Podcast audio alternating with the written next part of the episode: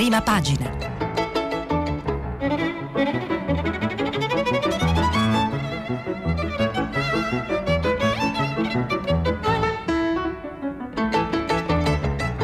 Questa settimana i giornali sono letti e commentati da Stefano Lampertico, direttore del mensile Scarpe de Tennis.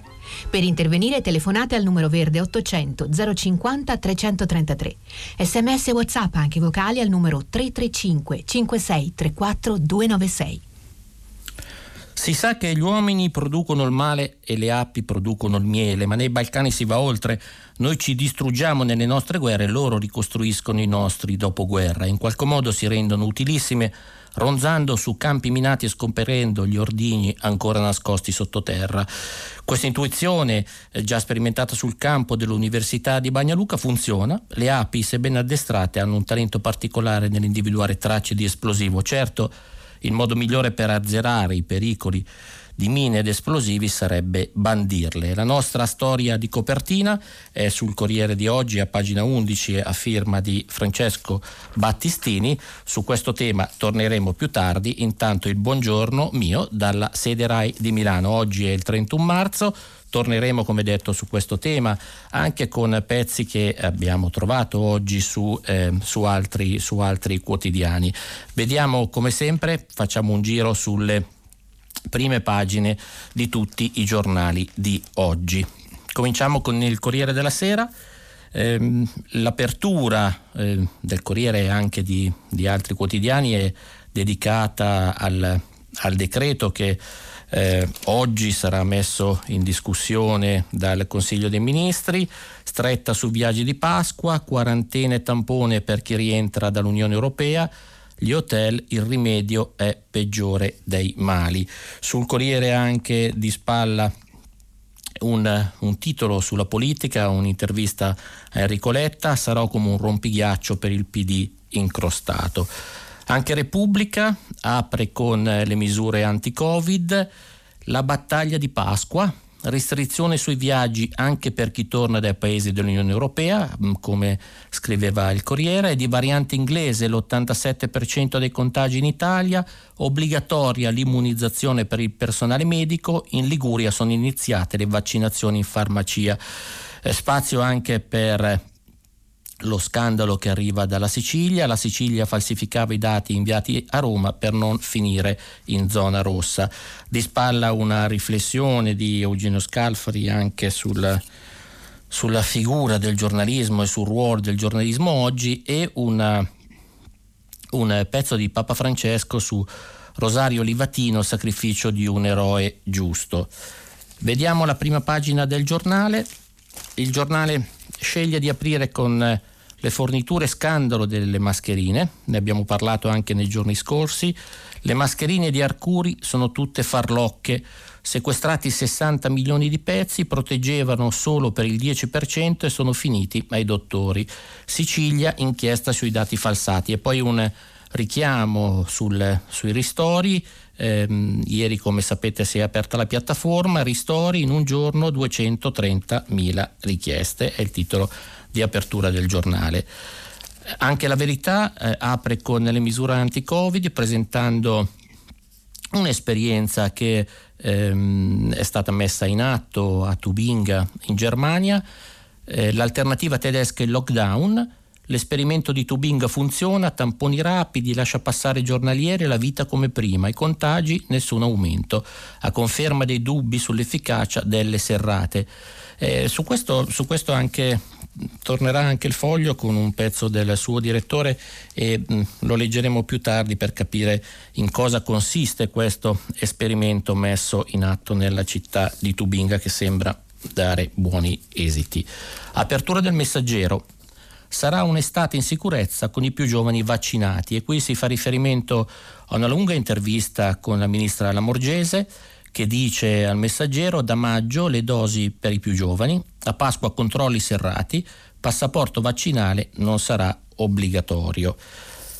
L'apertura del Foglio, come, come già vi accennavo, eh, anche il Foglio nel suo taglio alto, nel nel pezzo a firma del suo direttore, eh, riaprire ristoranti e musei in attesa dei vaccini per tutti, come tamponi di massa e via libera ai vaccinati, un modello tedesco da seguire, e anche qui si fa appunto riferimento all'esperimento messo in campo da Boris Palmer nella città di Tübinga.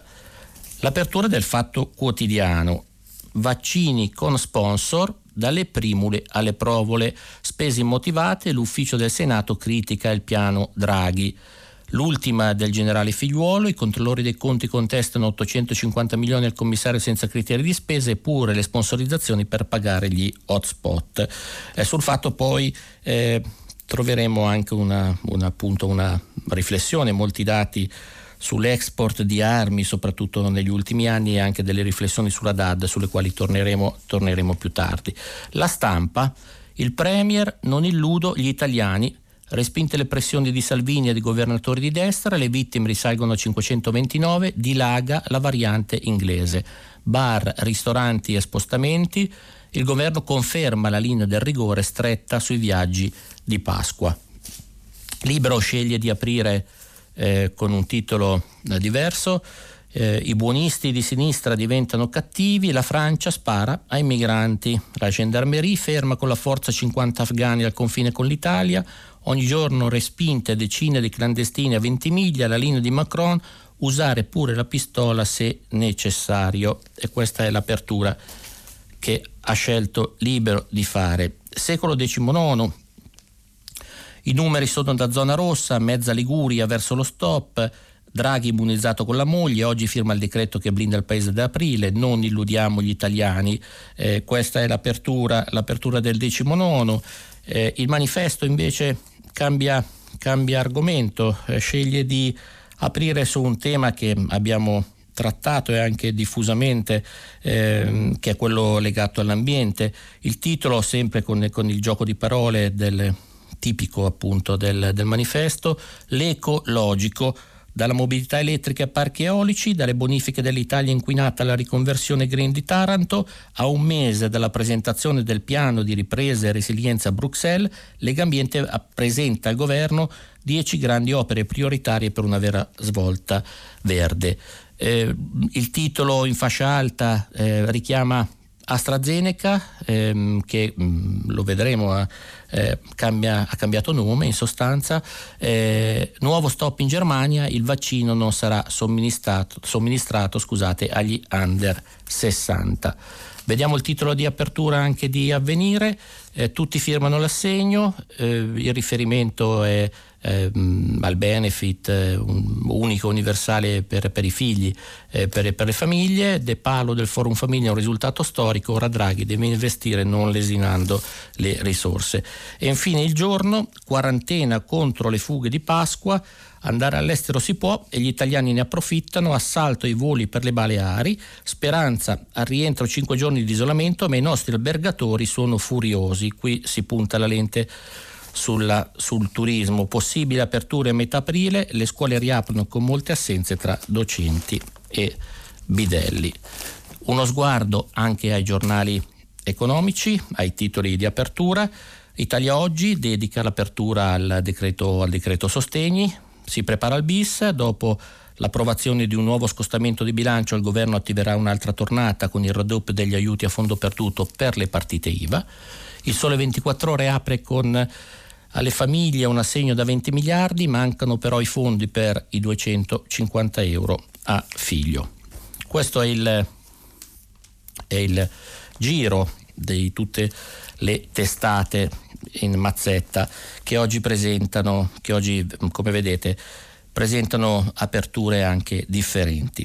Io partirei allora con la rassegna stampa, partirei con il primo tema che voglio proporvi, che è quello della ripartenza. Eh, ci sono mh, molte riflessioni sui giornali di oggi, sui numeri, su eh, una ricerca di Banca Italia che dice che le famiglie italiane fanno fatica a pagare l'affitto, c'è una, appunto il decreto, il decreto sostegni, la corsa agli aiuti, cinquecento domande al minuto. Eh, lo fa il Corriere della Sera con un suo editoriale, Le ragioni dei numeri di Nicola Saldutti. Eh, vi leggo, vi leggo l'attacco: è iniziata ieri la corsa ai sostegni per le imprese finite in difficoltà a causa della crisi figlia della pandemia. Ci sono undici miliardi a fondo perduto stanziati nel decreto varato dal governo guidato da Mario Draghi. Un primo passo, ma non basteranno. Lo sa il governo, lo sanno soprattutto i tanti che riceveranno un magro sollievo. È per questo che sarà ancora più importante che possa iniziarsi a intravedere un percorso di uscita dalla crisi che si può sicuramente sintetizzare in tre parole: vaccini, vaccini, vaccini, ai quali però non si possono non aggiungere segnali da indirizzare a chi della crescita è comunque attore, ovvero le imprese e le famiglie. Il Corriere eh, su questo tema eh, dedica ampio spazio, come anche, come anche Repubblica, con eh, anche qui con un commento eh, in prima pagina di Sebastiano Messina eh, sullo, sullo diciamo sullo stesso, sullo stesso tenore, con lo stesso registro. Anche qui il titolo è "La responsabilità dei numeri". Mm, scrive Sebastiano Messina: l'ultimo bollettino di quello che il capo della protezione civile ha giustamente definito guerra, cinquecentoventinove caduti solo ieri, ci rivela che la regione siciliana truccava i dati dei contagi e, spaglia, e scusate, spalmava i numeri dei morti. L'editoriale continua a pagina ventinove. All'interno eh, segue l'annuncio che il governo ha bloccato gli stessi viaggi all'estero ai quali un mese fa aveva dato via libera, provocando dopo la rivolta degli albergatori italiani rimasti senza clienti pure l'ira dei tour operator che ora devono cancellare le già scarse prenotazioni. E anche se i telegiornali ci mostrano le immagini di un instancabile generale che passa da una città all'altra per riorganizzare la trincea delle vaccinazioni, noi prigionieri delle zone rosse siamo sempre più rosi dal tarlo di un dubbio amaro, che si spera infondato, che in quest'anno di guerra al Covid abbia finora prevalso il metodo all'italiana, quello dell'armata Brancaleone. È abbastanza duro Messina, e naturalmente nelle regioni che questo sospetto si alimenta di più ogni giorno che passa, gelose custodi dell'autonomia e del potere che la Costituzione assegna loro nel campo della gestione della sanità. Di fronte all'emergenza Covid hanno collezionato una quantità di scivoloni senza precedenti. Ehm, questa è, è Repubblica, è Repubblica su, eh, con il suo editoriale. Anche, anche il Giornale a pagina nove, in un pezzo di Antonio Signorini, mh, torna su questi, su questi dati eh, in una pagina dove si parla appunto del, dell'allarme virus, dei provvedimenti in arrivo. C'è la foto che campeggia peraltro su tutti i giornali della vaccinazione che ieri eh, ha ricevuto il primo ministro Draghi con, con la consorte. È stato vaccinato con, con AstraZeneca, lo ricordano tutti i giornali. E a pagina nove il Giornale eh, richiama le sfide dell'economia, aziende con l'acqua alla gola, già duecentotrentamila richieste di aiuto, e qui si fa, si, si fa riferimento al boom di domande per aderire al, al D L Sostegni, cinquecentocinquanta click al minuto ieri nel primo giorno.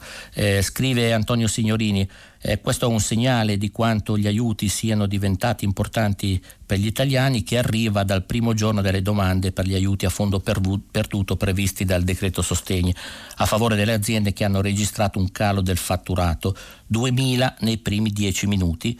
Una tendenza che è proseguita per tutta la giornata, con un ritmo che è aumentato fino ai cinquecentocinquanta click al minuto nel sito dell'Agenzia delle Entrate, e in serata il contatore era arrivato a quota duecentotrentamila quattrocentosettantasei domande. Un successo per le misure del governo, ma evidentemente anche il segnale di forti difficoltà. Una crisi confermata da Banca Italia con l'ultima indagine straordinaria sulle famiglie italiane relativa al novembre duemilaventi, e qui si fa riferimento appunto al rapporto di Banca Italia che dice, scrive ancora Signorini, eh, che oltre la metà della popolazione vive in famiglie che dichiarano di non, rispon- di non disporre di risorse finanziarie sufficienti a mantenere uno standard minimo di vita per almeno tre mesi in assenza di entrate. Proprio Eh, su questo studio dedica eh, ampio spazio anche eh, La Verità, eh, a pagina quindici, con un pezzo di Mauro Bazzucchi. Eh, per quattro famiglie su dieci gravi difficoltà nel pagare l'affitto, indagine di Banca Italia, Metà degli italiani ha da parte risparmi che possono garantire una vita decorosa soltanto per tre mesi. Nella sua riflessione eh, Bazzucchi scrive eh, due elementi danno la misura di quanto la catastrofe economica in atto, eh, se, non fo- se, non adeguata- se non adeguatamente contrastata, rischia di innescare una bomba sociale. Il primo è che, secondo lo studio di Palazzo Koch, il quaranta per cento delle famiglie italiane che vivono in affitto si trovano in difficoltà nei pagamenti e il trenta per cento di quelle che hanno prestiti faticano a corrispondere le rate. Una situazione tanto più allarmante se si pensa che, a fronte di una cospicua percentuale di famiglie che ha già smesso di pagare l'affitto, c'è un altrettanto nutrito numero di proprietari di immobili che trae dalla riscossione dell'affitto l'unica fonte di reddito. Un potenziale effetto domino, scrive La Verità, dunque, a monte del quale c'è il prosciugamento dei redditi. Un terzo delle famiglie ha infatti riferito di aver subito una riduzione del reddito nel duemilaventi e tra queste soltanto il venti per cento ma immagina una ripresa per il duemilaventuno. C'è anche una infografica nella stessa pagina eh, che spiega, come dire, qual è la, quali sono gli effetti dei, dei numeri Eh, presentati da questa ricerca di, di Banca Italia. Come vi dicevo, il Messaggero eh, ha avvicinato e ha intervistato eh, la ministra Luciana, Luciana Lamorgese, una, una lunga intervista a firma di Cristiana Mangani, eh, dalle quale, dalla quale cerco di eh, leggervi alcuni, alcuni, alcuni brani, alcuni passaggi. Ministra, eh, il prossimo weekend sarà zona rossa nazionale, quali misure allora verranno prese per far procedere tutto con regolarità? Risponde, risponde eh, il Ministro dell'Interno, verranno intensificate tutte le misure di prevenzione analogamente a quanto avviene in occasione delle più importanti festività, con un dispositivo di circa settantamila donne e uomini in divisa, e come l'anno scorso bisognerà tenere conto delle limitazioni imposte in tutta Italia per contenere la diffusione del covid diciannove. Eh, chiede, chiede la giornalista, ma mh, nell'ultimo mese, nonostante buona parte delle regioni fossero in zona rossa, la circolazione dei cittadini non si è fermata. Non ci sarà stata troppa tolleranza da parte delle forze dell'ordine? Cresce, risponde Lamorgese, eh, soprattutto tra i ragazzi, un senso di stanchezza e di mancanza di fiducia per il futuro. Siamo alla seconda Pasqua chiusi in casa e questo crea altro disorientamento, ma non è il momento di abbassare la guardia, di far venir meno quel senso di responsabilità dimostrato finora, perché i progressi registrati dalla campagna per i vaccini fanno finalmente intravedere un orizzonte diverso che ci consentirà di tornare gradualmente alla normalità.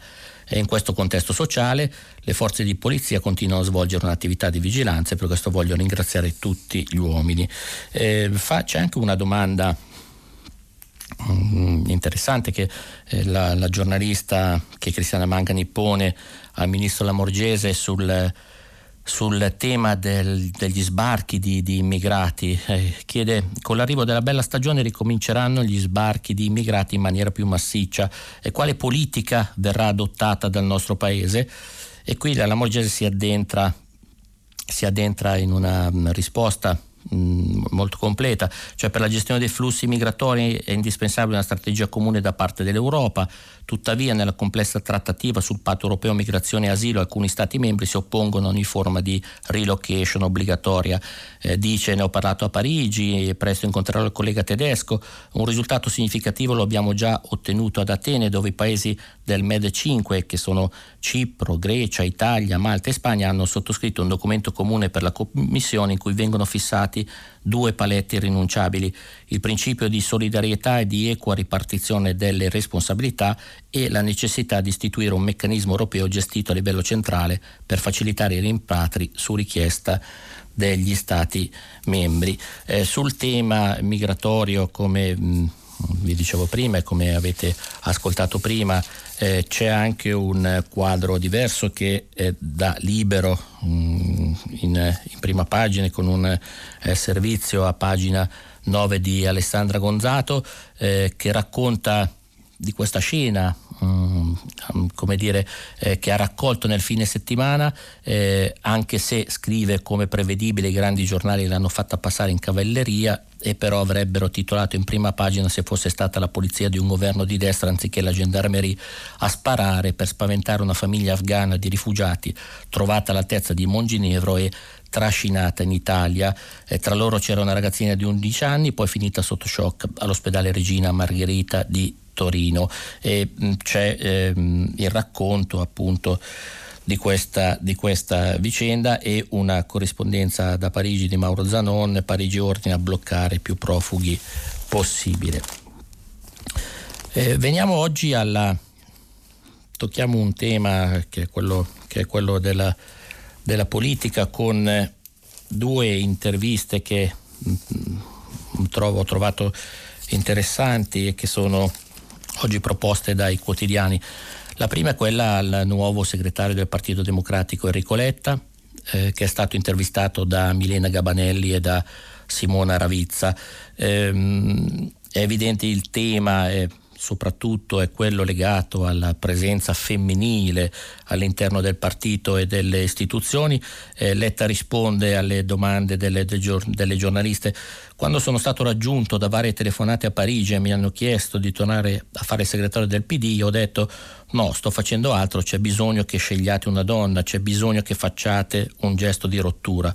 Alla fine poi eh, sono arrivato io, ma mi sono detto undici figure maschili non va bene, bisogna cambiare, intanto mettiamo almeno due donne su undici. E aggiungo un'altra cifra importante: gli ultimi tre congressi del P D hanno avuto ciascuno tre candidati alla segreteria, nove persone tutti maschi.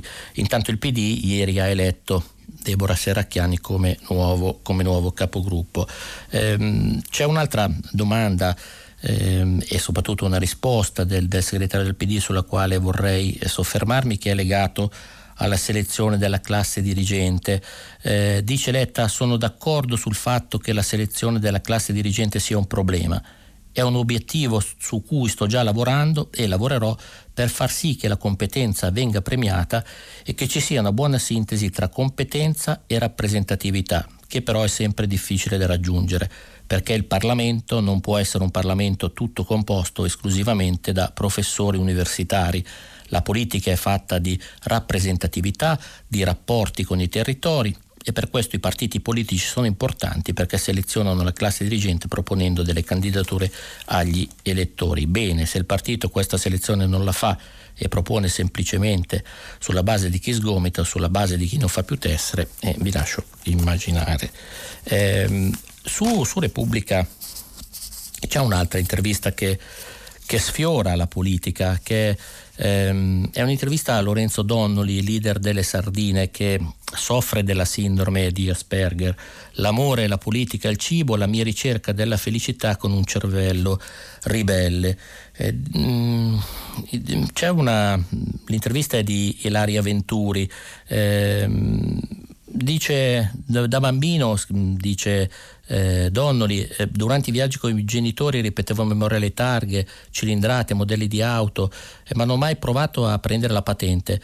Eh, raccontano che snocciolava numeri, statistiche, ma a scuola andavo male in matematica e quando mia mamma disperata mi faceva notare che i numeri son pro- sono sempre quelli, io non avevo una risposta e così tacevo. Eh, Donnoli dice: non è una malattia, una disabilità né un disturbo psichiatrico della personalità, è solo un cervello che funziona in modo diverso e che ha diritto alla diversità. Io l'ho capito tardi, d'altra parte in Italia il tasso di diagnosi Asperger fra gli adulti è tra i più bassi nel mondo occidentale, per questo ho deciso di raccontarmi, vorrei che la società lo capisse e non ci discriminasse. È una bella intervista proposta da, da Repubblica. Vi dicevo prima in apertura di questo modello tedesco, questa alternativa tedesca ai lockdown. Lo fa La Verità nel suo titolo di apertura con un pezzo di Daniele Capezzone e Antonio Grizzuti, lo fa soprattutto ehm, lo fa anche il Foglio, scusate, eh, nel taglio alto in questo pezzo a firma del direttore Claudio Cerasa. Eh, riaprire ristoranti e musei in attesa vaccini per tutti, come con tamponi di massa, vie libere e vaccinati. Vediamo un po' come funziona questo, questo modello tedesco. Um, vi leggo alcuni, alcuni um, stralci del, del pezzo di, di Cerasa sul Foglio.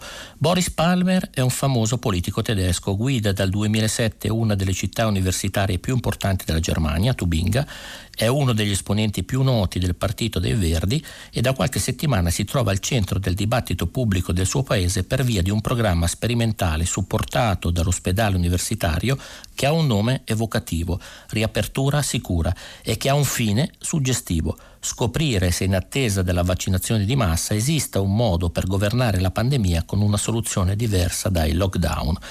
La, la soluzione individuata da Palmer è quella di effettuare decine di migliaia di test antigenici ogni giorno sulla popolazione. Tübinga è una città di circa novantamila persone, e di permettere a chi esibisce un certificato con tampone negativo effettuato gratuitamente nel corso della giornata in uno dei nove centri allestiti di andare al ristorante, di infilarsi in un bar, di entrare in un negozio, di concedersi un parrucchiere, di tornare al cinema e di frequentare i teatri.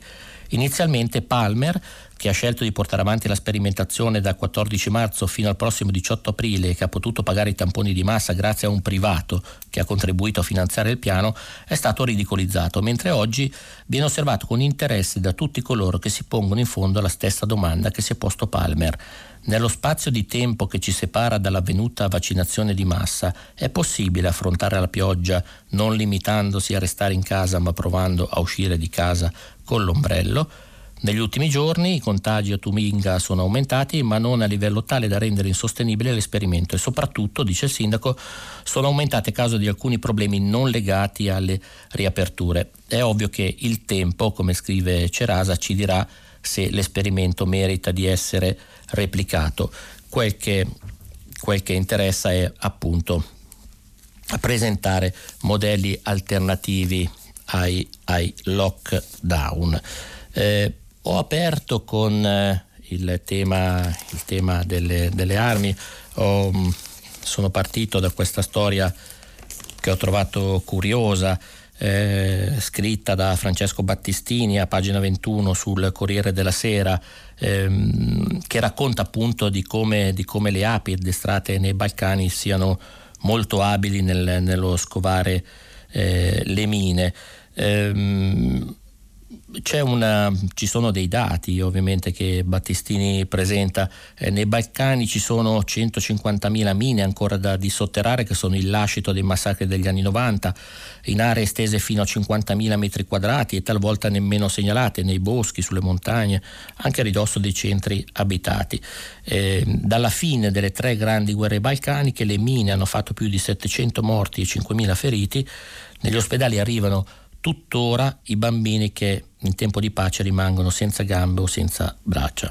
Eh, il nodo è che fra i dieci grandi esportatori di armi l'Italia è stata a lungo il leader nella produzione di ordigni anticarro e antiuomo, anche se per fortuna ora altri paesi ci separano. Ma su scenari di guerra come lo Yemen si utilizzano mine anche europee che fanno ancora qualcosa come trecento vittime l'anno. Certo, basterebbe non, fabbri- basterebbe non fabbricarle prima per non doverle togliere dopo. Sul tema mh, del commercio di armi, eh, co- con uno specifico riferimento al, al governo Renzi, eh, al precedente governo Renzi, eh, il Foglio dedica una, una, doppia, una doppia pagina con alcuni dati eh, con alcuni dati interessanti da, da leggere. Ehm, sono, sono dati legati alle visite che eh, l'ex Presidente del Consiglio ha effettuato nell'ultimo eh, periodo. Ehm, sono dati che sono stati raccolti da Giorgio Beretta, analista dell'osservatorio Opal, eh, che dice che l'Italia è passata da due miliardi di euro del duemilatredici a quattordici miliardi del duemilasedici in tema di eh, autorizzazioni per le esportazioni di armamenti. Sapete che c'è anche una legge che impone un resoconto dettagliato ogni anno al Parlamento sul, sull'export di, di armi, e qui ci sono il fatto snocciola dati legati anche per eh, continente, per, per, eh, legati appunto alle, anche alle visite appunto che Renzi ha fatto recentemente in diversi stati. Eh, voglio solo segnalare eh, questo questo record verso, verso il Kenya, eh, dove, dice Il Fatto, il senatore ha programmato uno dei prossimi viaggi. Il traffico in direzione Nairobi è iniziato nel duemilaquindici e poi è esploso nel duemiladiciassette, l'anno in cui l'Italia ha consegnato al governo kenyota tre aerei da trasporto tattico C ventisette J Spartan prodotti dall'Arenia, tre elicotteri per impiego militare, eh, millecinquecento fucili d'assalto, mille pistole mitragliatrici, eh, e poi va avanti con, con, eh, con tutti i dati. È nel catenaccio.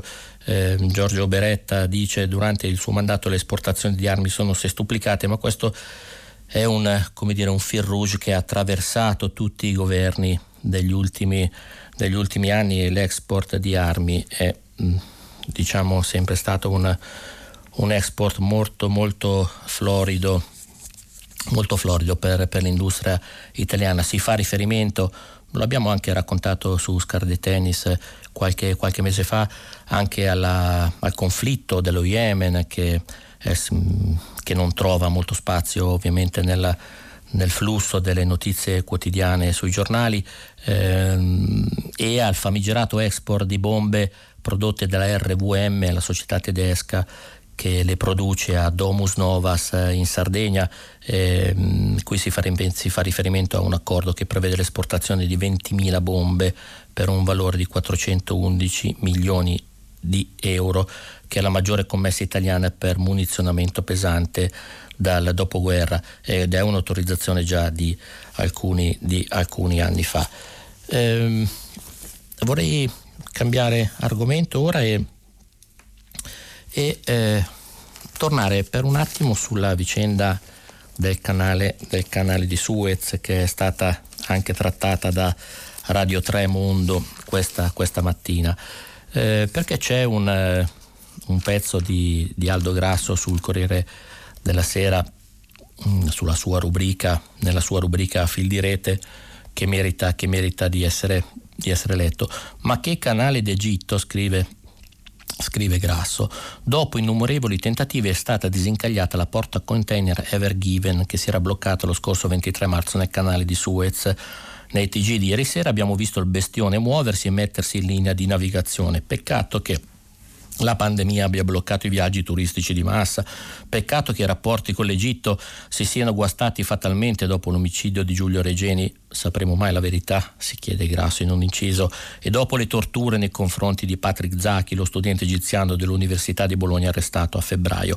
Peccato sia finita la stagione d'oro di Sharm el Sheikh, quando di questi tempi maree di pensionati andavano a svernare spendendo meno che a casa. Peccato davvero, perché la Ever Given avrebbe potuto rappresentare la più grande festa internazionale dell'Umarell, la sagra globale del pensionato che, mani dietro la schiena, ama guardare i cantieri, discutere con gli operai, dispensare suggerimenti non richiesti. L'Umarell, lo metto, appunto, invece delle gite alle piramidi da Sharm sarebbero potute partire flotte di torpedoni pieni di Umarell curiosi e pronti a dispensare i loro consigli per disincagliare il bestione. E scrive Aldo Grasso, gli Umarell tengono in piedi i nostri talk show su tutti i canali, avrebbero potuto mostrare la forza dirompente dei loro mugugni anche sul canale di Suez. Anche sul Secolo diciannovesimo si parla di questa vicenda e dei riflessi che sta avendo su uno dei più importanti porti italiani, che è quello di Genova, e eh, se ne parla anche su Libero,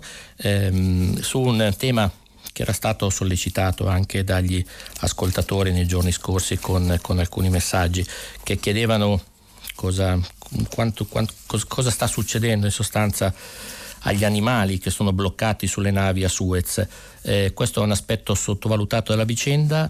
Eh, Marinella Meroni sul, su Libero mh, racconta come siano duecentomila appunto gli animali bloccati eh, che sono, e che vedono la propria, la propria vita a rischio. Eh, ci sono venti navi che sono bloccate, che trasportano migliaia di animali vivi, che rischiano di restare senza acqua e senza cibo, e qui l'indignazione e la preoccupazione è stata, nasce appunto dalle, da alcune eh, dichiarazioni, da alcuni appelli di Animals, di Animals International, eh, che appunto riporta, riporta questi, questi dati. Eh, non possiamo ovviamente non parlare eh, di scuola in questo, in questo periodo, eh, non solo ovviamente eh, di, di non solo ovviamente di D A D, eh, ma anche di Di, di modelli. Eh, Robecchi sul Fatto, ehm, ora cerco il, il pezzo che voglio, che voglio leggervi. Robecchi sul, va, sul Fatto propone una, una sua riflessione, e lo fa anche Del Debbio sulla prima pagina della, della Verità. Eh, vi leggo, vi leggo Robecchi velocemente. Differenza di classe, Don Milani e Marx non ci hanno insegnato nulla. Per gli amanti dei testacoda, dei paradossi, dei ribaltamenti di senso, eccone uno straordinario. La proprietà dei mezzi di produzione, quell'antico progetto marxista, diventa un argomento attuale che ancora tocca quasi tutti, che discrimina i cittadini del paese. Partiamo da qui.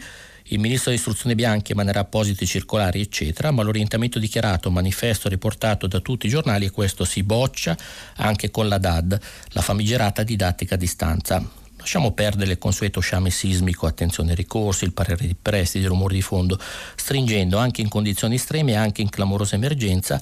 Rimane indiscutibile il criterio del voto, della media del sei, insomma del merito. Eh, scrive Robecchi, la didattica a distanza ha moltiplicato eh, questo effetto, evidenziando senza dubbio che le differenze di classe, wow, passano oggi, che novità, per la proprietà dei mezzi di produzione.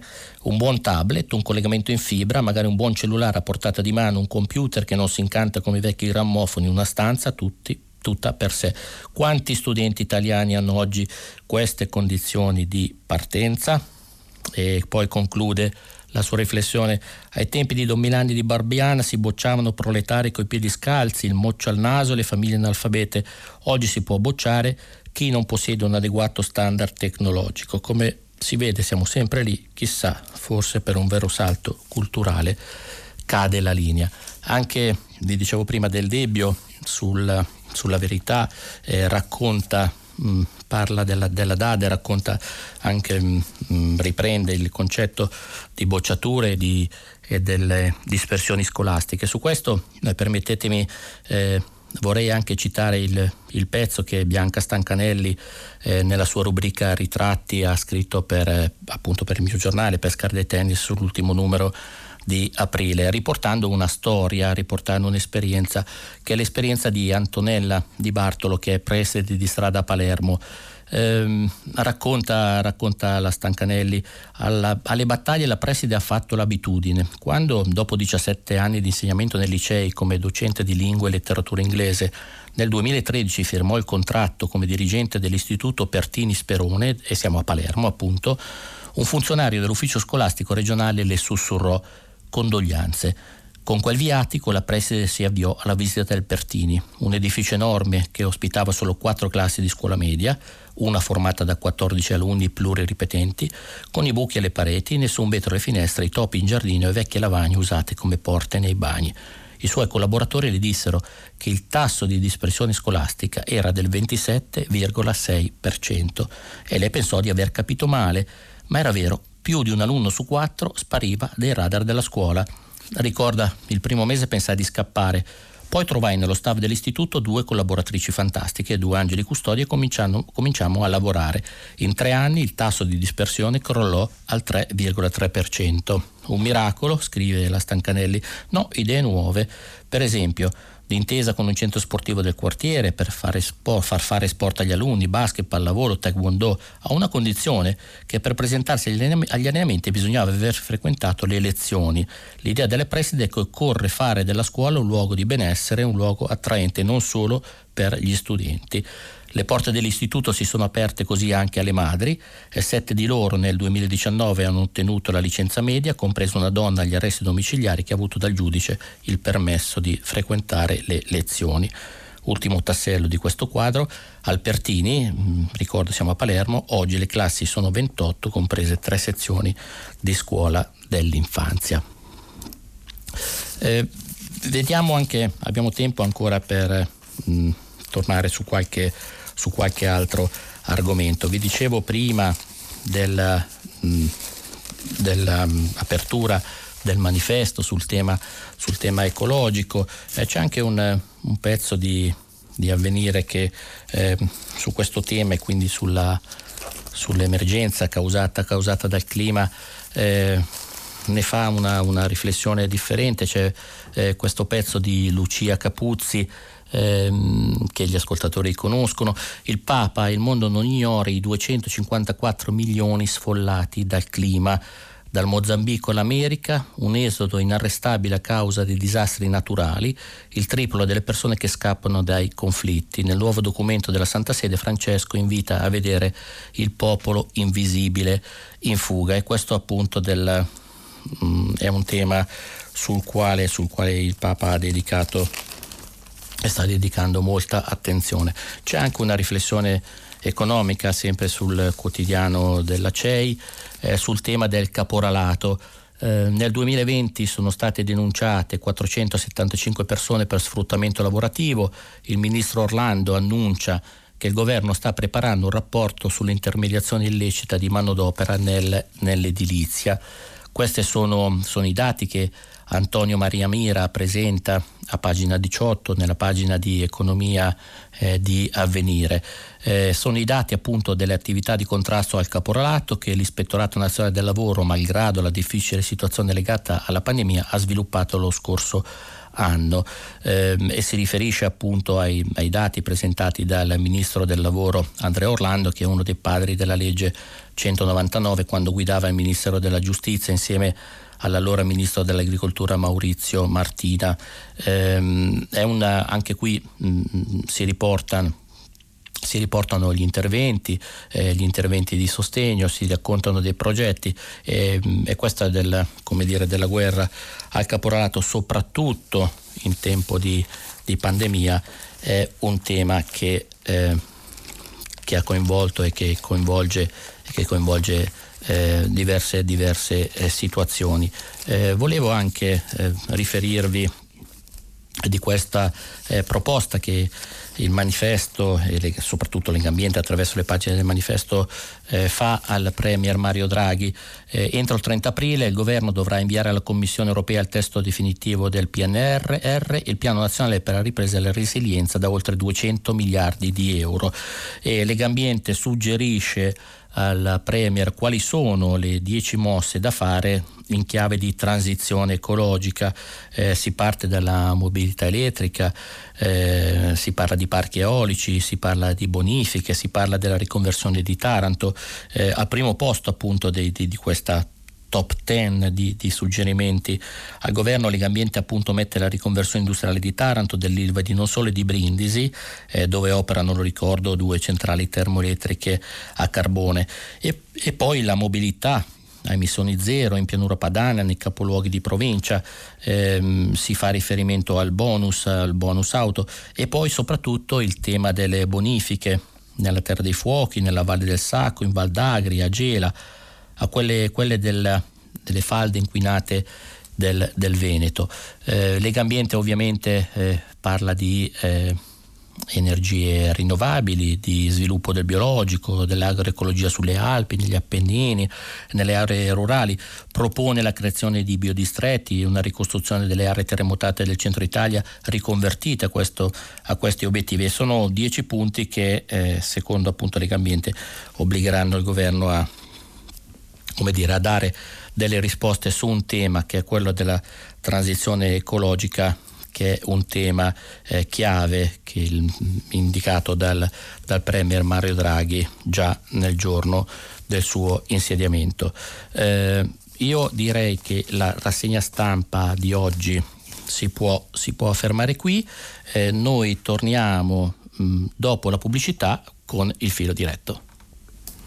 Buongiorno, siamo di nuovo pronti con la seconda parte di Prima Pagina per il filo diretto. Cominciamo subito con le vostre telefonate. Pronto? Buongiorno, Buongiorno. Io sono Carla e chiamo da Ancona. Buongiorno Carla. Anzitutto approfitto dell'occasione per salutare e augurare buona Pasqua a lei e a tutti gli ascoltatori. La ringrazio. E poi mi vorrei allacciare di nuovo a un tema che è stato mh, anche molto ben dibattuto ieri, e cioè l'alimentazione. La mia richiesta è Perché non si inserisce nei licei e, e comunque nella scuola superiore l'insegnamento della cultura alimentare? Perché in fondo l'alimentazione è cultura, è cultura come stile di vita, è cultura come scienza, è cultura come economia. Ecco, tutto qua. La ringrazio, signora Carla. Guardi, le dico, le dico la mia opinione, io sono d'accordo con lei, ma addirittura comincerei molto prima a inserire programmi di educazione alimentare, magari anche all'interno dei percorsi di educazione civica, e so che già alcuni insegnanti lo stanno facendo già nella scuola, nella scuola primaria, perché eh, per esempio mh, mi pare e ritengo che cominciare da più piccoli eh, anche con programmi, con programmi alimentari dedicati nelle mense scolastiche, anche con più attenzione ai prodotti legati alla, al biologico, alla biodiversità, eh, possa essere una, come dice lei, uno, un grande strumento di, di cultura e un grande strumento di educazione, di educazione elementare. Comincerei dai più piccoli, comincerei dai, dai, dai bambini della, della, della scuola primaria, e sono d'accordo con lei, mi sembra una, una, un suggerimento intelligente. Siamo alla prossima telefonata, pronto? Buongiorno, buongiorno dottore, sono Giuliano dalla provincia di Biella. Buongiorno eh, Giuliano. Buona Pasqua anche a lei, alla redazione. Eh, volevo intervenire su un, un anniversario. Eh, ieri il trenta marzo è stato il sessantesimo anniversario dell'approvazione della Convenzione Unica eh, sugli stupefacenti eh, di Ginevra, firmata appunto a Ginevra eh, e poi diciamo complementata da, da un'altra eh, convenzione dieci anni più tardi circa.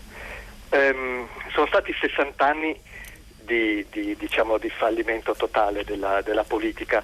Eh, Come, non so se lei eh, sull'argomento eh, è molto informato o cosa, ma eh, purtroppo eh, diciamo, è stata una questione di, di eh, diritti umani violati.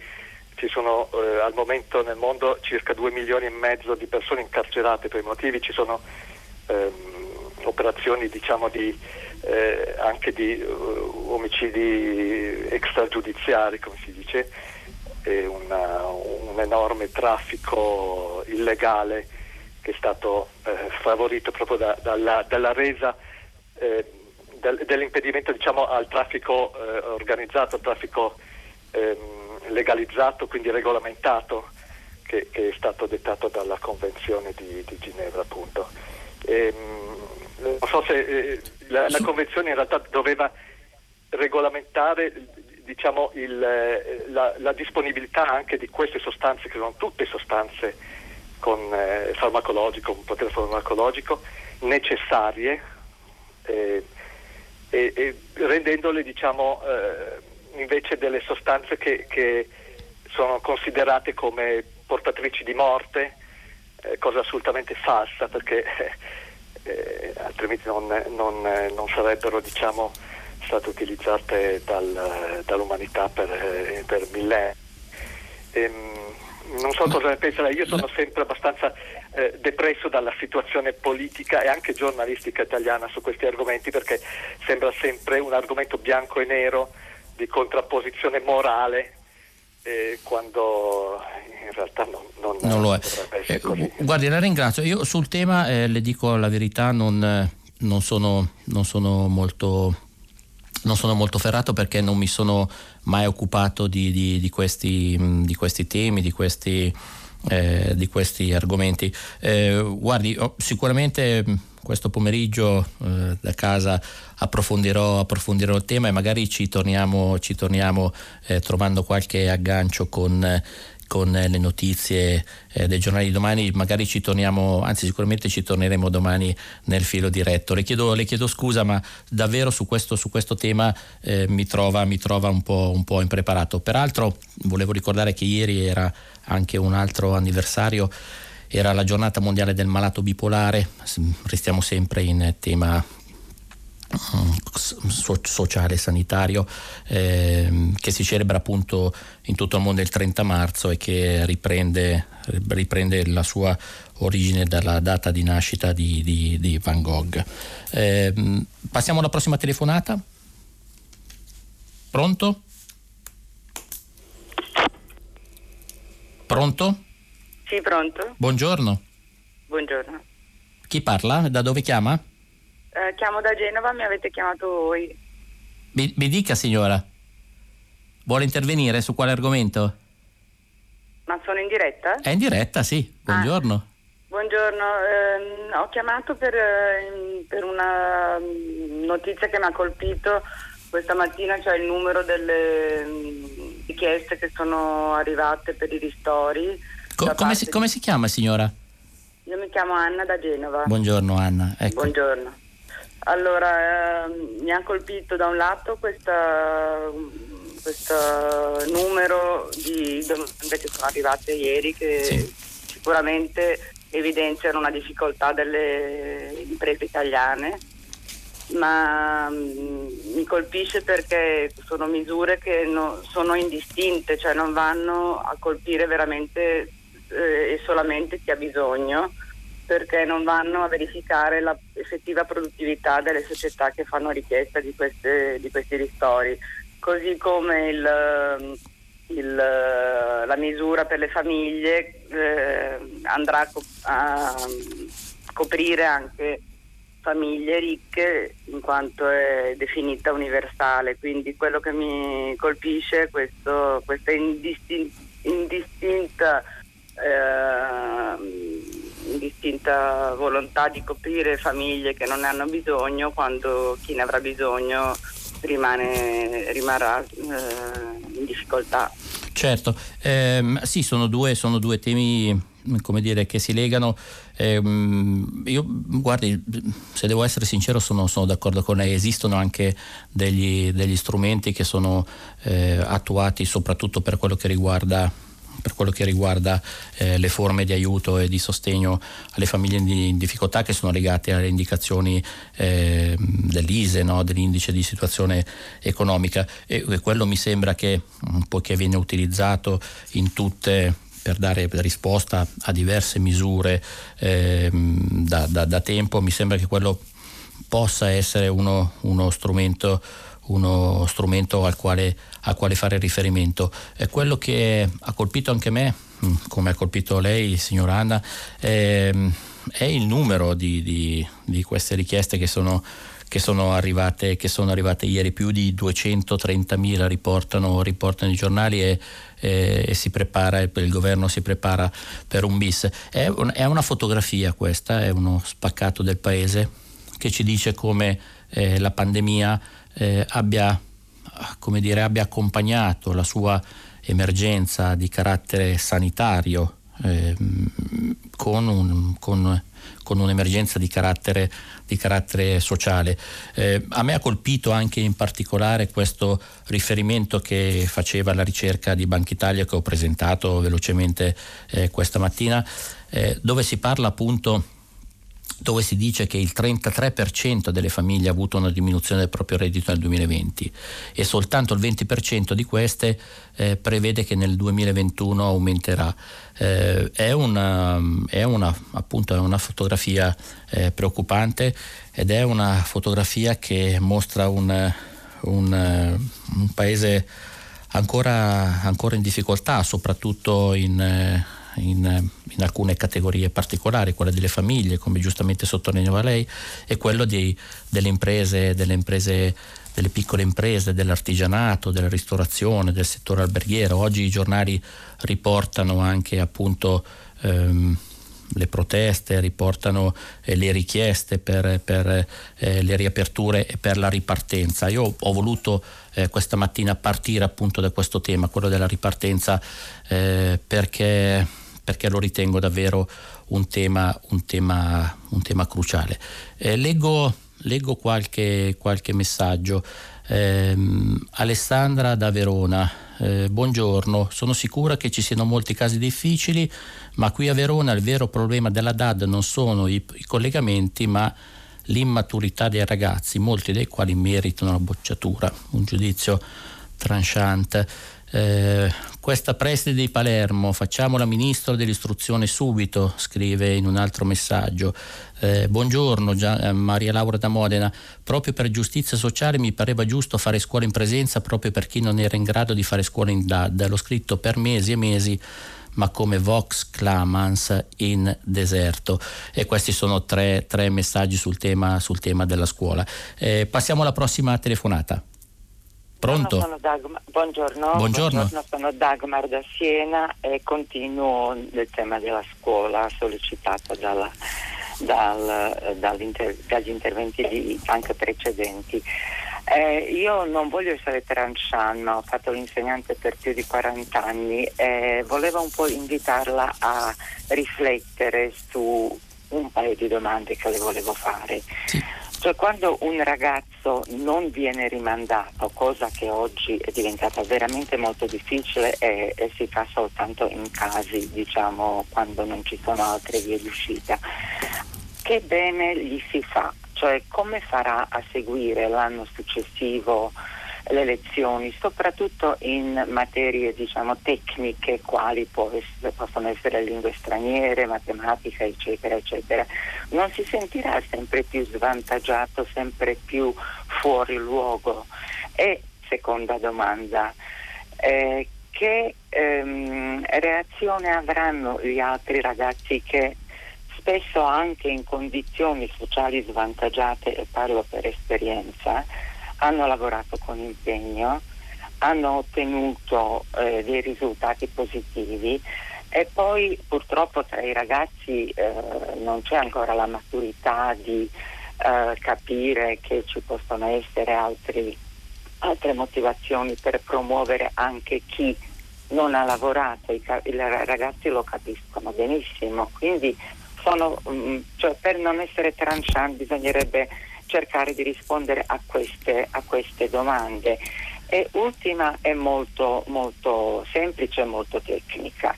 Se uno si iscrive a un corso di lingua, gli fanno una specie di test per collocarlo, si chiama placement test, per collocarlo al livello dal quale poi può partire e progredire. Se uno viene lasciato in un ambiente dove le sue competenze non gli permettono di seguire con profitto il lavoro didattico, che bene gli si fa? Potrebbe fare qualche, cercare di dare qualche risposta a queste, a queste domande. La ringrazio, la ringrazio per questa, per questa riflessione. Ehm, beh, qui è la, come dire, un tema Eh, molto dibattuto anche nel, sulle pagine dei giornali di questi giorni. Eh, si riferisce appunto eh, al, al tema del, della bocciatura, al tema de, dell'immaturità, al tema se sia giusto o meno eh, bocciare. Eh, è un tema legato, legato al merito, no? se, ne, se, ne è parlato, se ne è parlato tanto. Eh, ne parla oggi, non, non, non ho fatto in tempo a leggerlo perché davvero oggi i giornali erano molto ricchi, molto ricchi di spunti, e eh, quindi sulla D A D ho letto solo alcuni estratti di Robecchi sul Fatto, ma Del Debbio per esempio sulla, sulla Verità eh, ne dà, ne dà un, quadro, un quadro differente. Eh, il titolo appunto era "Bocciate pure ma riaprite le aule". Eh, Del Debbio fa riferimento a questa battaglia condotta dal suo giornale contro, contro la promozione generalizzata, contro il sé politico, contro, eh, la promozione, contro la promozione per tutti.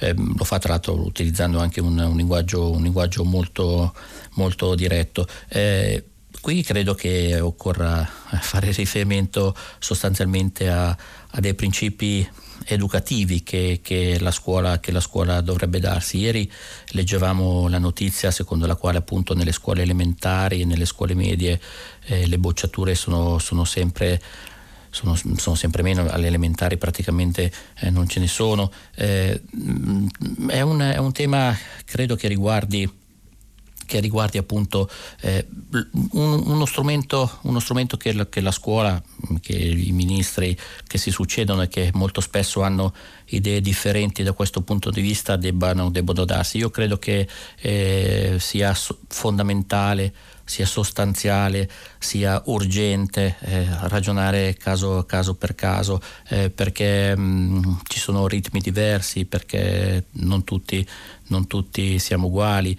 perché la dispersione scolastica, come, come si leggeva oggi, molto spesso è legata non tanto a elementi educativi o elementi di formazione, ma anche a elementi, elementi esogeni, dettate anche, dettate anche dalle, dalle condizioni economiche. Ecco, da questo punto di vista io penso, penso, penso questo, penso che eh, occorra, occorra rendersi conto, soprattutto in un tempo di di difficoltà del sistema, del sistema dell'istruzione, del sistema educativo, eh, ragionare davvero su, su un impianto che eh, possa conciliare il merito da una parte e il singolo progetto sul singolo studente eh, dall'altra. Difficile, è difficile da, da mettere in pratica, ma eh, credo che sia, che sia, che sia fondamentale. Eh, leggo, leggo qualche altro messaggio. Ci sono messaggi che fanno riferimento all'esperienza di, di Tübinga che abbiamo presentato questa, questa mattina. Eh, scrive Rossella da Roma: chi controlla Tübinga che i frequentatori dei locali pubblici siano negativi al test? Da noi un esperimento analogo farebbe esplodere la pandemia in pochi giorni. Ci sono riferimenti anche ad AstraZeneca, che è l'operazione di cambio, di cambio di nome. Quelli di AstraZeneca, tanto per aumentare la confusione, scrive Nino da Taranto, si sono recati all'ufficio anagrafe dell'EMA e hanno deciso di dare un nome al loro vaccino, l'hanno chiamato Vaxzevria. Eh, in effetti sì, hanno cambiato il nome, hanno cambiato il bugiardino. Eh, è un'operazione che sinceramente lascia, lascia un po', un po' perplessi, come scrivono anche altri, altri ascoltatori. Ci sono anche messaggi sul, sul tema del, delle, delle mine, sul tema degli armamenti. Eh, caro giornalista, scrive Antonio da Trento, bisognerebbe non solo parlare dell'orrore delle mine, di chi le produce, ma anche della vergogna del governo che le permette. Eh, vi ringrazio anche per tutti i messaggi che, state, che mi state mandando, chiedendomi dove si può trovare Scarde Tennis e come, come lo si può acquistare, ma eh, vi rimando ovviamente ai nostri strumenti social, alla nostra pagina, pagina web. Sono pronto per la prossima telefonata. Pronto? Eh, buongiorno. Buongiorno, chi parla? Sono Carmela e chiamo da Firenze. Buongiorno Carmela. Buongiorno, senta, io volevo eh, parlare un po' del discorso dei vaccini e dell'obbligo vaccinale. Ho sentito soprattutto da parte di virologi, ma anche politici, giornalisti, eh, delle affermazioni del tipo eh, i sanitari non possono non vaccinarsi, è un dovere civico, chi non si vaccina addirittura non ha diritto all'assistenza sanitaria. Quindi io che pago le tasse, se non mi vaccino, eh, secondo costoro non, non avrei diritto ad essere curata nel caso mi ammalassi di Covid. Allora quello che mi chiedo è eh, chi mangia troppa carne, chi fuma, chi abusa di alcol, chi mangia troppi zuccheri, ma arrivando agli estremi potrei, potrei anche dire chi, chi guida male, chi fa escursioni troppo pericolose, eh, non dovrebbe essere curato, per non parlare in quest'ultimo caso anche dei costi del salvataggio. Volevo dire che da quando è iniziata questa epidemia, se ogni secondo, ogni istante, tutti i giornalisti di, della radio, dei social, della carta stampata avessero parlato dell'inquinamento atmosferico, degli allevamenti intensivi che è la causa prima dello spillover, dell'uso sconsiderato degli antibiotici negli animali e nell'uomo, dei pesticidi in agricoltura, dell'abuso di alcol e di psicofarmaci, del cibo spazzatura che ingurgitiamo, dei cellulari, di, di tante altre cose, a quest'ora forse il settanta per cento degli italiani mangerebbe più sano, userebbe i mezzi pubblici, non inquinerebbe, si, riduce, si ridurrebbe quindi negli anni i malati, si ridurrebbero i malati di cancro, di obesità, di diabete, eh, non, non comprerebbero troppo su Amazon, riducendo così lo sfruttamento dei lavoratori e il consumo degli imballaggi inquinanti. E quindi gli italiani sarebbero veramente più sani fisicamente e mentalmente. Invece ogni secondo di questi lunghi mesi i giornalisti l'hanno utilizzato per parlare e per far parlare, solamente che ritena- ritenevano giusto di far parlare, e hanno parlato di virus, di positivi, di vaccini, e quindi gli italiani li hanno cambiati, sì, nei rapporti umani, niente abbracci, eh, niente contatti, niente cinema, niente teatri, niente scuola poi, la prima ad essere sacrificata. chiaramente è stata un'occasione ghiotta per darle il colpo definitivo, niente visite ai malati, niente visite ai cimiteri. Quindi io credo che i giornalisti eh, siano un po' corresponsabili di averci portato in un mondo nuovo, in una società distopica eh, basata sulla paura, eh, di aver avvelenato praticamente il gregge. Ecco, volevo dire se lei ritiene che, che i giornalisti siano un po' responsabili di questo. Grazie. La, la ringrazio signora, signora Carmela per, per le, le riflessioni ampie.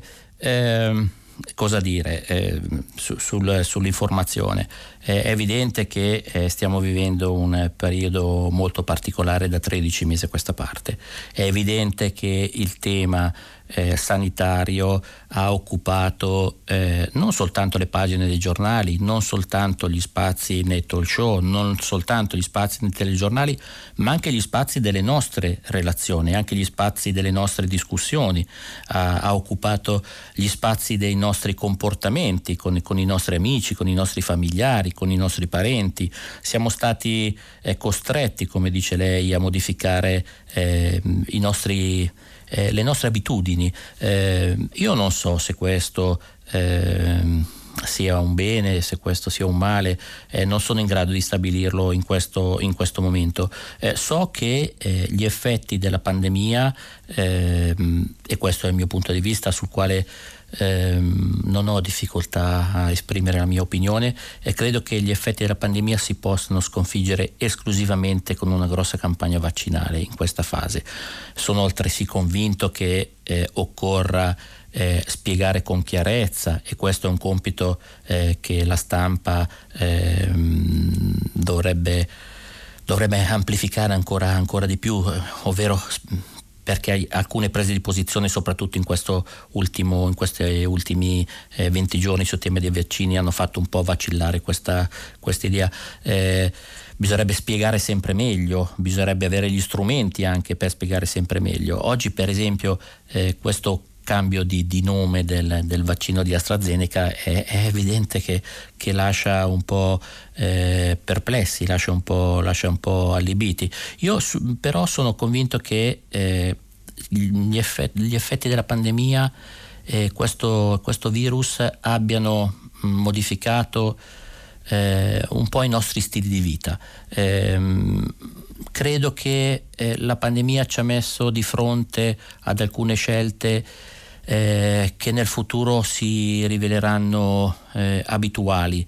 Eh, il contenimento dello spreco, per esempio, siamo stati abituati eh, a sprecare di meno in questo anno, siamo stati abituati a scegliere le cose più importanti della nostra, della nostra vita e, e a ragionare su, su quelle. Eh, credo che la pandemia e il virus e il coronavirus ci abbiano, ci abbiano costretto un po' a fare questo. Poi sul, sulle cause, sul, eh, sulle campagne vaccinali, eh, sugli effetti, sugli effetti che lei elencava, eh, legati a A, a, possibile, a possibili cause esogene, all'inquinamento. Io credo che nei prossimi anni eh, si tornerà e si tornerà e si tornerà spesso. Quello che mi sento di dire è che da questo punto di vista comunque una rivoluzione eh, sia, sia partita, ed è una rivoluzione che va eh, nella direzione opposta a quello del sistema consumistico al quale eravamo abituati, eh, con il quale eravamo abituati a, a rapportarci. Su questo sono, sono, sono, d'accordo, sono d'accordo con lei. Eh, ci sono, ci sono altri messaggi. Eh, Radio Tremondo questa mattina ha parlato anche della situazione del Myanmar. Io non ne ho ancora parlato in questi giorni. Eh, solidarietà e ammirazione per i ragazzi del Myanmar che stanno lottando e morendo per riconquistare la loro libertà, quella vera, scrive Pierluigi. A proposito, ieri c'era una straordinaria vignetta di, di Mauro Biani su, su Repubblica con eh, la ragazzina eh, che, che, si, che si raffrontava pacificamente eh, ai, ai guerriglieri in Myanmar. Eh, ci sono ancora tanti tanti messaggi su, sull'educazione sull'educazione alimentare, eh, sul, sull'utilizzo dei social, eh, poi ve ne leggo ancora qualcuno. Eh, passiamo alla prossima telefonata. Pronto? Daniela da Modena. Buongiorno signora Daniela. Buongiorno. Mi ha colpito la storia delle api antimine nei Balcani, mi è venuta una grande tristezza. Ecco, la natura fa animali meravigliosi e noi li usiamo per trovare mine. Loro fanno il miele, noi facciamo le mine. Sappiamo fare anche altro, però facciamo le mine, mentre le api fanno soltanto il miele. Ecco, noi siamo gli unici esseri viventi che ne usano un altro per eliminare i propri errori. Produciamo errori a una velocità molto maggiore, mi sembra, di quanto siamo capaci a produrre soluzioni. Tutto qui. La ringrazio signora Daniela. Eh, eh sì, è una notizia che ha colpito, ha colpito anche me, che ho ritenuto di dare anche in apertura di questa di questa mh, rassegna di questa rassegna stampa di, di prima pagina. Eh, mh, cerco sempre di, di trovare un po' la notizia del giorno, no? Che faccio un po' da, da copertina. E questa delle api ha, mh, ha colpito anche me e mh, le dico la verità, la sua riflessione è una riflessione che condivido. Eh, molto spesso gli errori eh, causati, causati dall'uomo eh, vengono, vengono pagati da, da altre specie. Non, ci sono adesso non, non, Battistini nel suo, nel suo pezzo eh, richiama anche eh, i ratti eroi che sono usati in Africa eh, per, per, fiutare, per fiutare il T N T e anche per fiutare anche eh, i batteri della, della, dell'ercorosi. Eh, io da questo punto di vista eh, sul talento delle api mi lasci, mi lasci esprimere questa, questa, questa riflessione. Sono, sono talmente importanti nell'ecosistema e talmente eh, colpite eh, dagli effetti climatici, eh, lo abbiamo visto, l'abbiamo letto anche nell'ultima, nell'ultima stagione, che vederle come, come operaie di pace, come operatrici di pace lascia, lascia un, un messaggio di speranza. Mi consenta di leggere, di leggere così questa, questa, questa notizia. Passiamo alla prossima telefonata. Pronto? Sì, buongiorno. Buongiorno. Sono Luigi, chiamo da Rimini. Buongiorno. Io Luigi, volevo segnalare questo fatto. Nel silenzio quasi assoluto di quasi tutta la stampa e televisione, tutti, tutti i mezzi di informazione, eh, c'è stato un, un, un episodio vergognoso di politica estera, perché il, lo, il nostro governo ha eh, votato a favore dell'embargo di Cuba. Noi sappiamo che Cuba durante la prima fase della pandemia ha mandato i medici per aiutare tutte le molte nostre regioni italiane, compreso la Lombardia, il Piemonte, quello che ricordo bene io, perché piemontese, e come ringraziamento noi abbiamo aderito alla richiesta americana, che come Biden sta facendo esattamente come Trump in politica estera, o quasi. E questo è veramente vergognoso sotto l'aspetto etico, politico, giuridico, veramente una, una roba che lascia, lascia sgomenti, per capire come la nostra politica estera non ha la minima dignità di, di, di sovranità, e questo veramente fa male. Fa veramente male. Eh, vabbè, basta così. La, la, ringrazio, ringrazio. la ringrazio signor Luigi. Eh, guardi, io eh, devo esprimere anche qui la mia opinione e sono d'accordo con lei. Eh, ho raccontato, abbiamo raccontato lo scorso anno anche, anche sul giornale eh, l'esperienza dei, dei medici cubani, degli infermieri, degli assistenti sanitari cubani che sono venuti in Lombardia. Io espressamente ho scritto un pezzo sul Eh, raccontando l'aiuto che ehm, sono venuti a dare nella situazione di emergenza eh, a Cremona, soprattutto nelle, nelle zone più colpite, più colpite dalla, dalla, prima ondata, dalla prima ondata della pandemia. Eh, eh, eh, su questo sono d'accordo, eh, è, un, è un tema che eh, la stampa mh, tratta non ha trattato in questo, in questo periodo, se non in, alcuni, in, alcune, brevi, in alcune brevi note. Eh, e in effetti mh, probabilmente da, da Biden ci si aspettava qualcosa di diverso che, che ancora, che ancora non, non si è visto. Eh, vi leggo qualche altro messaggio, eh, ancora sull'educazione alimentare.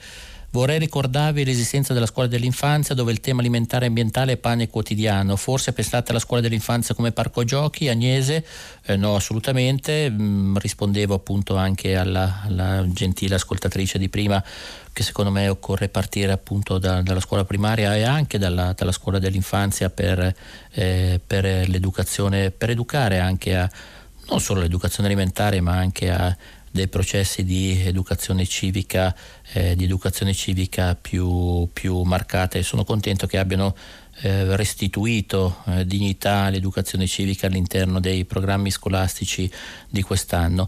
Eh, c'è anche un messaggio di Fabio sulla regolar- regolarizzazione scusate, eh, dei riders.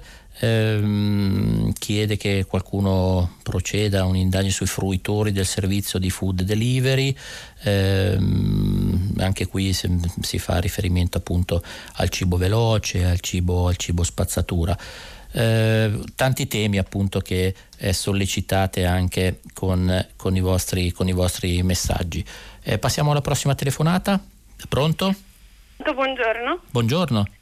Io sono Fulvia, chiamo da Bologna, eh, ho ventiquattro anni e sto facendo il tirocinio presso la Corte d'Appello, quello propedeutico all'accesso all'esame di magistratura. A proposito di questo volevo suscitare uno spunto di riflessione.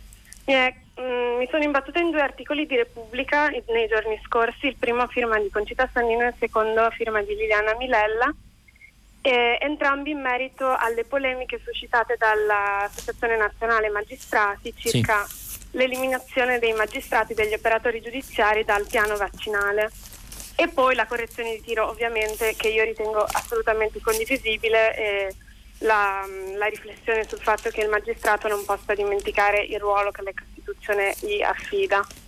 Eh, penso anche che dal mio piccolo, io che sto svolgendo questo tirocinio e che tutte le settimane lavoro a stretto contatto con i giudici quantomeno della mia sezione, mi viene da, da dire ehm, i miei coetanei eh, che fanno tirocinio in medicina sono stati tutti vaccinati, hanno vaccinato quasi più persone tra la fascia di età dei ventuno e dei ventiquattro anni rispetto ai sessantenni, e i loro tirocini si sono, sono stati sospesi, mentre il mio comunque continua a pieno ritmo, cioè io vado tutti i giorni anche in udienza, e quindi questo mi fa pensare che forse sarebbe stata dovuta essere operata una scelta un po' più lungimirante circa eh, i tirocini. Io non, non sto dicendo che avrebbero dovuto vaccinare prima i magistrati, però quantomeno non sospendere i tirocini dei, dei giovani medici, aspiranti medici.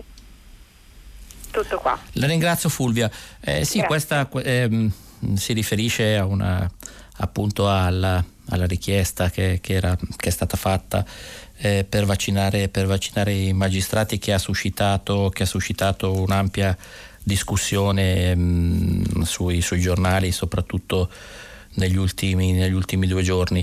Eh, questo è, è un discorso, eh, come dire, che... Eh, che eh, gli organi competenti mh, di, diciamo così eh, mostrano s- sotto la lente delle, delle, categorie, delle categorie prioritarie.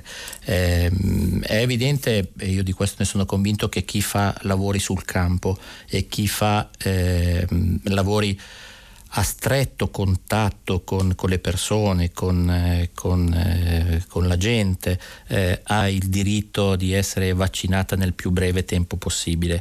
Eh, non mi riferisco soltanto ai magistrati, penso anche eh, non soltanto appunto alle categorie dell'insegnamento, che, eh, il cui piano vaccinale è ormai eh, in fase avanzata, ma penso anche banalmente a chi tutti i giorni si trova a A, a rapportarsi con le persone da una cassa del supermercato, per esempio, o penso a chi vive in comunità dove le fragilità sono evidenti, penso ai detenuti, per esempio, no? Legate anche al tema, al tema della giustizia, penso appunto ai detenuti, agli indagati che con, che con lei eh, frequentano, frequentano le aule, le aule dei tribunali.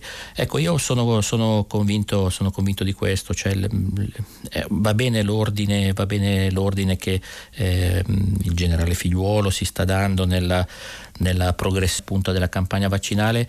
Eh, credo che eh, avere l'attenzione per, per le categorie al di là appunto dei diversi marchi, delle diverse associazioni che si rapportano direttamente con le persone, che corrono quindi direttamente un rischio più alto di altre di essere contagiate, eh, debba essere lo strumento, come dire, lo strumento di, di creazione delle liste, delle liste vaccinali. Eh, ancora um, ho ancora forse tempo per, per un'ultima telefonata. Pronto?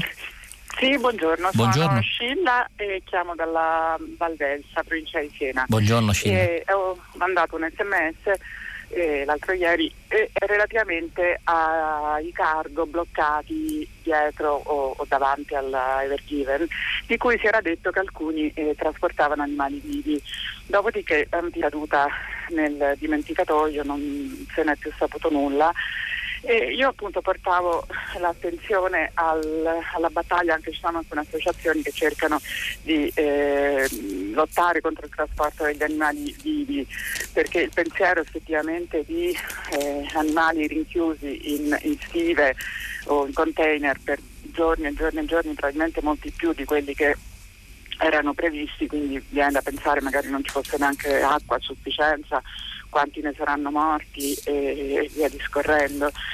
E, e la, la proposta di tornare a un allevamento estensivo, non più intensivo, quindi con gli animali nei pascoli, e, e, sarebbe veramente il, il passo eh, ottimo, diciamo, sotto moltissimi punti di vista, perché a partire dalla salute nostra, che non mangeremmo più eh, molti antibiotici e, e vari farmaci che si danno agli animali in batteria, ci sarebbe tutto il, il vantaggio di tipo ehm, ecologico, appunto, che sappiamo del, del del consumo di, di acqua, della produzione di eh, mangimi, quindi sfruttamento dei terreni solo per dare da mangiare a, a, a una mucca, e, e quindi lo sfruttamento del pianeta, la possibilità di dare da mangiare a molte più persone con certo. le proteine vegetali piuttosto Scilla, che con quelle animali.